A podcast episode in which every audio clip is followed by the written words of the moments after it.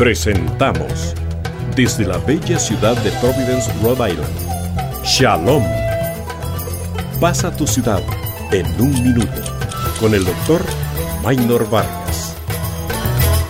Cerrado. Cerrado es mi tema en este día. Al usar la palabra cerrado, no me refiero a un lugar o un establecimiento que esté cerrado a la comunicación exterior, sino que meramente me refiero a un individuo encerrado en sí mismo, que no expresa sus ideas ni sus sentimientos. ¿Será que usted, querido oyente, conoce a alguien así? ¿Qué puedo yo decir a esto? Pienso que por un lado la persona cerrada es aquella que no quiere externar sus opiniones ni sus pensamientos con nadie. Por otro lado es aquella que nunca da la razón y que no tiene intención de cambiar jamás. Obviamente, esto perjudica sus relaciones interpersonales si usted, mi querido oyente, es así. Si estas personas son casadas, tienen problemas constantes con su pareja, guardan secretos, necesitan mucho espacio, son herméticas, no aceptan otras formas de pensamiento, no están dispuestas a negociar sus creencias en lo absoluto. Nada. NADA, nada. Mi consejo para usted, querido oyente,